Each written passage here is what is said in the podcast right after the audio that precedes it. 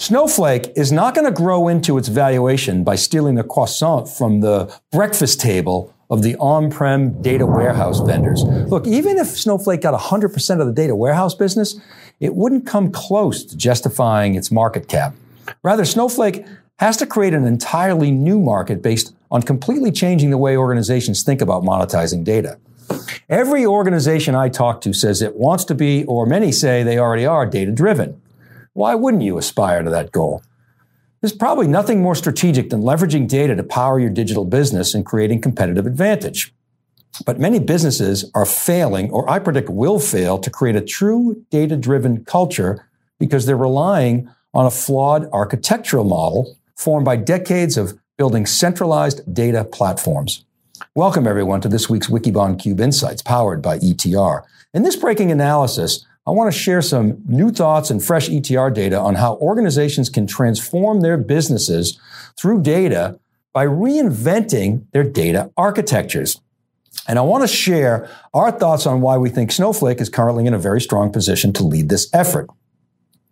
Now, on November 17th, theCUBE is hosting the Snowflake Data Cloud Summit. Snowflake's ascendancy and its blockbuster IPO has been widely covered by us and many others. Now, since Snowflake went public, we've been inundated with outreach from investors, customers, and competitors that wanted to either better understand the opportunities or explain why their approach is better or different.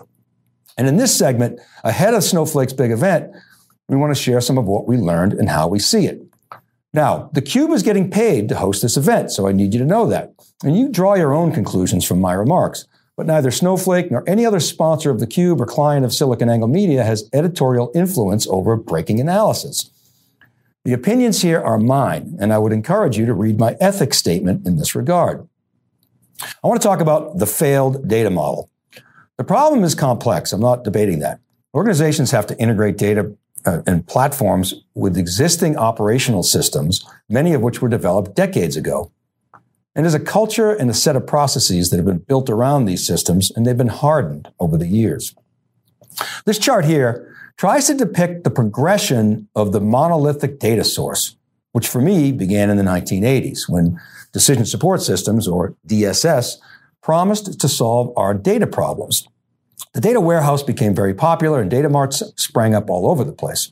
This created more proprietary stovepipes with data locked inside. The Enron collapse led to Sarbanes-Oxley. Now, this tightened up reporting, uh, the requirements associated with that. It breathed new life into the data warehouse model, but it remained expensive and cumbersome. I've talked about that a lot, like a snake swallowing a basketball. The 2010s ushered in the big data movement, and data lakes emerged. With Hadoop, we saw the idea of no schema on write, where you put structured and unstructured data into a repository and figure it all out on the read. What emerged was a fairly complex data pipeline that involved ingesting, cleaning, processing, analyzing, preparing, and ultimately serving data to the lines of business. And this is where we are today with very hyper specialized roles around data engineering, data quality, data science. There's lots of batch processing going on. Now, Spark has emerged to improve the complexity associated with MapReduce, and it definitely helped improve the situation. We're also seeing attempts to blend in real-time stream processing with the emergence of tools like Kafka and others. But I'll argue that in a strange way, these innovations actually compound the problem. And I want to discuss that because what they do is they heighten the need for more specialization, more fragmentation, and more stovepipes within the data lifecycle. Now, in reality, and it pains me to say this, it's the outcome of the big data movement as we sit here in 2020 that we've created thousands of complicated science projects that have once again failed to live up to the promise of rapid, cost effective time to insights. So, what will the 2020s bring? What's the next silver bullet? You hear terms like the lake house, which Databricks is trying to popularize, popularize, and I'm going to talk today about data mesh. These and other efforts, they look to modernize data lakes and sometimes merge the best of data warehouse and second generation systems into a new paradigm that might unify batch and stream frameworks. And this definitely addresses some of the gaps, but in our view, still suffers from some of the underlying problems of previous generation data architectures. In other words, if the next gen data architecture is incremental, centralized, rigid, and primarily focuses on making the technology to get data in and out of the pipeline work, we predict it's going to fail to live up to expectations again. Rather, what we're envisioning is an architecture based on the principles of distributed data, where domain knowledge is the primary target citizen. And data is not seen as a byproduct, i.e., the exhaust of an operational system, but rather as a service that can be delivered in multiple forms and use cases across an ecosystem. This is why we often say that data is not the new oil. We don't like that phrase. A specific gallon of oil can either fuel my home or it can lubricate my car engine, but it can't do both. Data does not follow the same laws of scarcity like natural resources. Again, what we're envisioning is a rethinking of the data pipeline and the associated cultures to put data needs of the domain owner at the core and provide automated, governed, and secure access to data as a service at scale. Now, how is this different? Let's take a look and unpack the data pipeline today and look deeper into the situation. You all know this picture that I'm showing.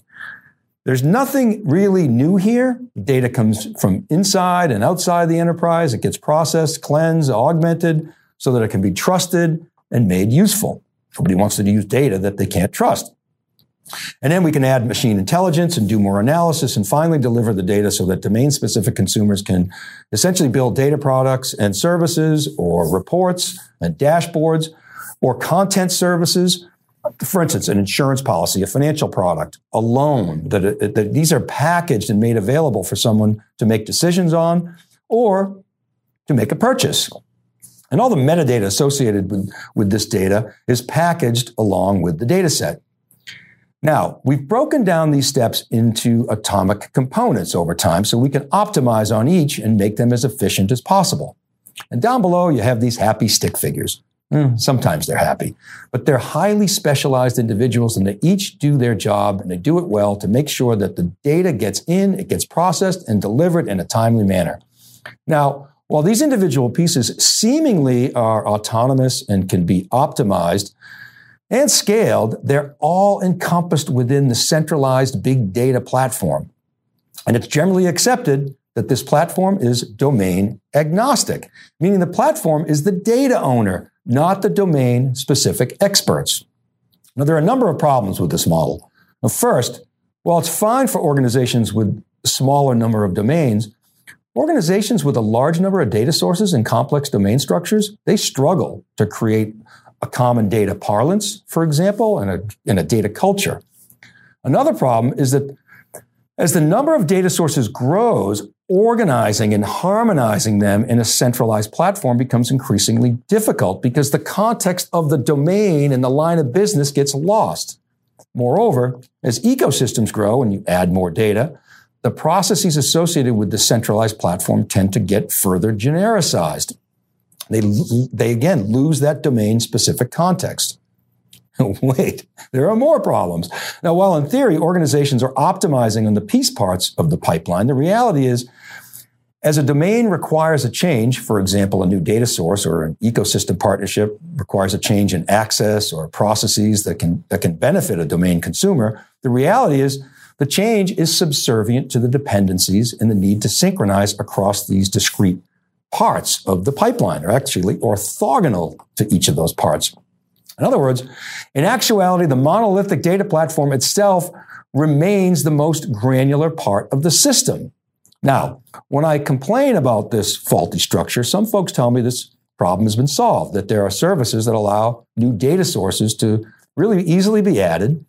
And a good example of this is Databricks Ingest, which is it's an auto loader. And what it does is it simplifies the ingestion into the company's Delta Lake offering and rather than centralizing in a data warehouse, which struggles to efficiently allow things like machine learning frameworks to be incorporated, this feature allows you to put all the data into a centralized data lake, or so the argument goes. The, the problem that I see with this is while the approach does definitely minimizes the complexities of adding new data sources, it still relies on this linear end to end process that slows down the introduction of data sources from the domain consumer side of the pipeline. In other words, the domain expert still has to elbow her way into the front of the line, or the pipeline in this case, to get stuff done. And finally, the way we are organizing teams is a point of contention, and I believe is going to continue to cause problems down the road. Specifically, we've again, we've optimized on technology expertise, where, for example, data engineers, while really good at what they do, they're often removed from the operations of the business. Essentially, we created more silos and organized around technical expertise versus domain knowledge. As an example, a data team has to work with data that is delivered with very little domain specificity and serves a variety of highly specialized consumption use cases. All right, I want to step back for, for a minute and talk about some of the problems that pre- people bring up with Snowflake, and then I'll relate it back to the basic premise here. As I said earlier, we've been hammered by dozens and dozens of data points, opinions, criticisms of, of Snowflake, and I'll share a few here. But I, will post a, a deeper technical analysis from a software engineer that I found to be fairly balanced. There's five Snowflake criticisms that I'll highlight, and there are many more, but, but here are the, the some that I want to call out. Price transparency. I've had more than a few customers tell me they chose an alternative database because of the unpredictable nature of Snowflake's pricing model. Snowflake, as you probably know, prices based on consumption, just like AWS and other cloud providers. So just like AWS, for example, the bill at the end of the month is sometimes unpredictable. Is this a problem? Yes, but, but like AWS, I would say kill me with that problem. Look, if users are creating value by using Snowflake, then that's good for the business. But clearly, this is a sore point for some users, especially for procurement and finance, which don't like unpredictability.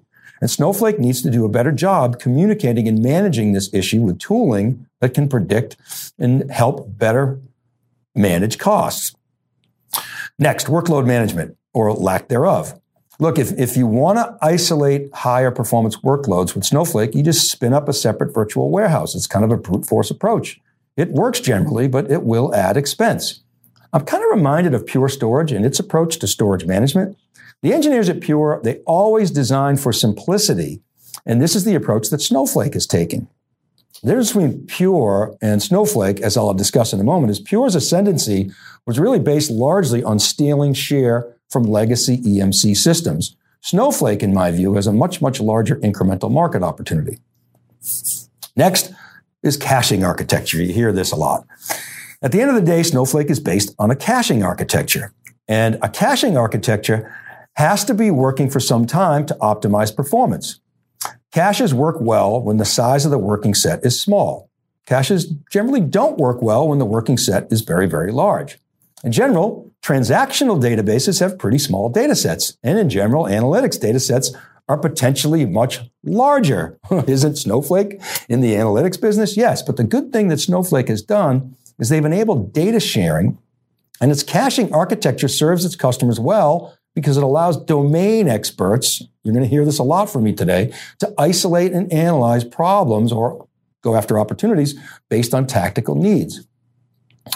That said, very big queries across whole data sets or badly written queries that scan the entire database are not the sweet spot for Snowflake. Another good example would be if you're doing a large audit and you need to analyze a huge, huge data set. Snowflake's probably not the best solution. Complex joins, you hear this a lot. The, the, working set of complex joins by definition are larger. So see my previous explanation. Read only. Snowflake is pretty much optimized for read only data. Uh, maybe stateless data is a better way of thinking about this. Heavily write intensive workloads are not the wheelhouse of Snowflake. So where this is maybe an issue is real time decision making and AI inferencing. Now, over time, Snowflake, I've talked about this, they might be able to develop products or acquire technology to address this opportunity. Now, I want to explain. These issues would be problem- problematic if Snowflake were just a data warehouse vendor. If that were the case, this company, in my opinion, would hit a wall, just like the MPP vendors that preceded them by building a better mousetrap for certain use cases hit a wall. Rather, my premise in this episode is that the future of data architectures will, will be really to move away from large centralized warehouses or data lake models to a highly distributed data sharing system that puts power in the hands of domain experts at the line of business. Snowflake is less computationally efficient and less optimized for classic data warehouse work, but it's designed to serve the domain user much more effectively in our view. We believe that Snowflake is optimizing for business effectiveness essentially. And as I said before, the company can probably do a better job at keeping passionate end users from breaking the bank. But as long as these end users are making money for their companies, I don't think this is going to be a problem. Let's look at the attributes of what we're proposing around this new architecture. We believe we'll see the emergence of a total flip of the centralized and monolithic big data systems that we've known for decades. In this architecture, data is owned by domain specific business leaders, not technologists. Today, it's not much different in most organizations than it was 20 years ago. If I want to create something of value that requires data, I need to cajole, beg, or bribe the technology and the data team to accommodate. The data consumers are subservient to the data pipeline, whereas in the future, we see the pipeline as a second class citizen where the domain expert is elevated. In other words, getting the technology and the components of the pipeline to be more efficient is not the key outcome. Rather, the time it takes to envision, create, and monetize a data service is the primary measure. The data teams are cross functional and live inside the domain versus today's structure where the data team is largely disconnected from the domain consumer. Data in this model, as I said, is not the exhaust coming out of an operational system or an external source that is treated as generic and stuffed into a big data platform. Rather, it's a key ingredient of a service that is domain driven and monetizable. And the target system is not a warehouse or a lake. It's a collection of connected, domain specific data sets that live in a global mesh. What is a distributed global data mesh? A data mesh is a decentralized architecture that is domain aware. The data sets in the system are purposely designed to support a data service or data product if you prefer. The ownership of the data resides with the domain experts because they have the most detailed knowledge of the data requirement and its end use. Data in this global mesh is governed and secured, and every user in the mesh can have access to any data set as long as it's governed according to the edicts of the organization.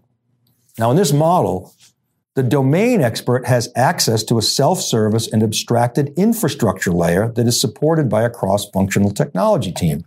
Again, the primary measure of success is the time it takes to conceive and deliver a data service that can be monetized.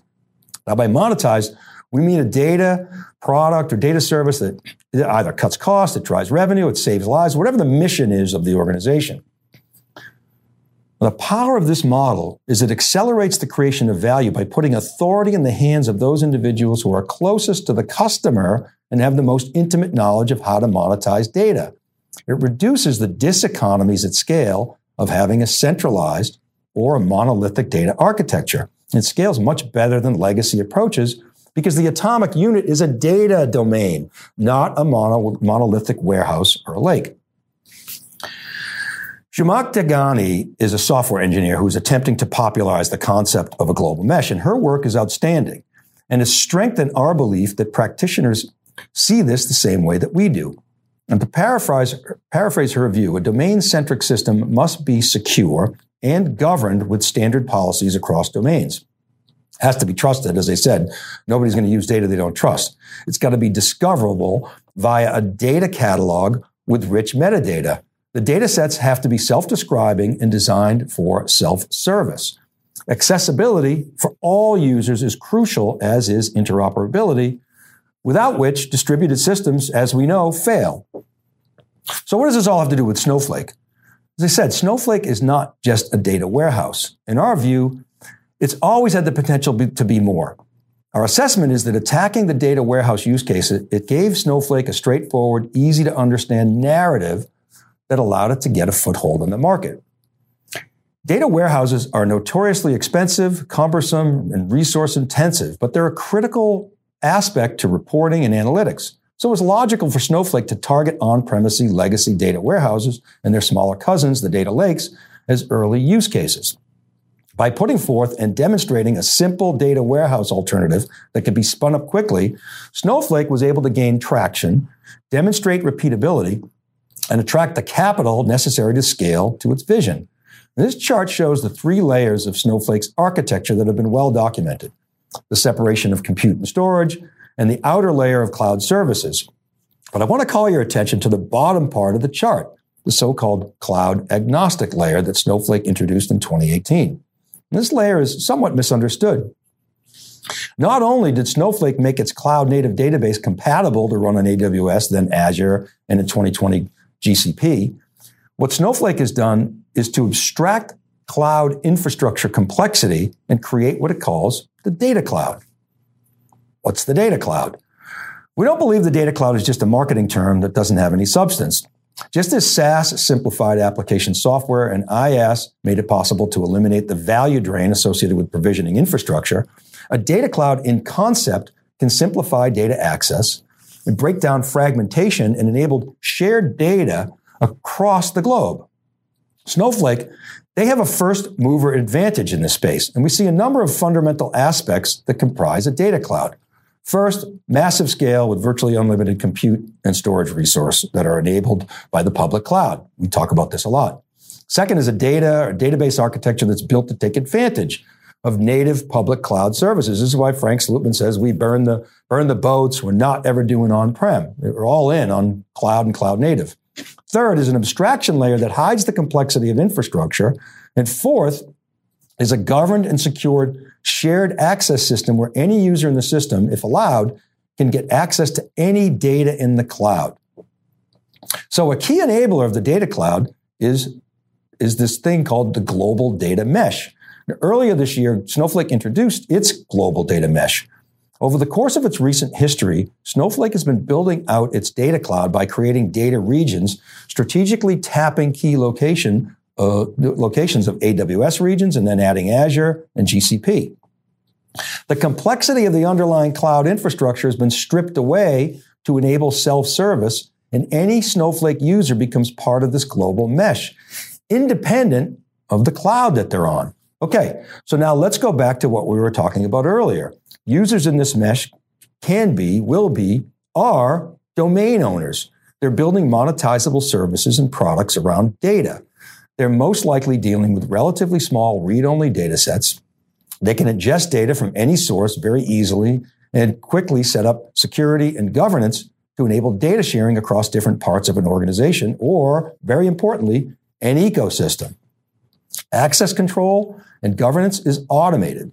The data sets are addressable. The data owners have clearly defined missions and they own the data through the lifecycle. Data that is specific and purposefully shaped for their missions.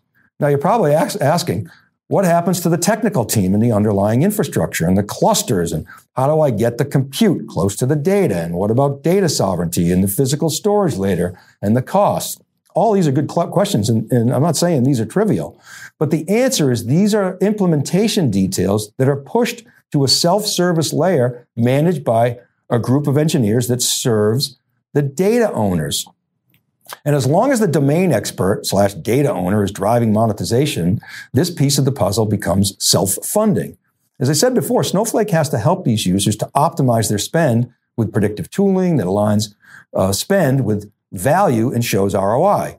While there may not be a strong motivation for Snowflake to do this, my belief is that they'd better get good at it or someone else will do it for them and steal their ideas. All right, let me end with some ETR data to show you just how Snowflake is getting a foothold on the market. Followers of this program know that ETR uses a consistent methodology to go to its practitioner base, its buyer base, each quarter and ask them a series of questions. They focus on the areas that, that the technology buyer is most familiar with, and they ask a series of questions to determine the spending momentum around a company within a specific domain. This chart shows one of my favorite examples. It shows data from the October ETR survey of 1,438 respondents.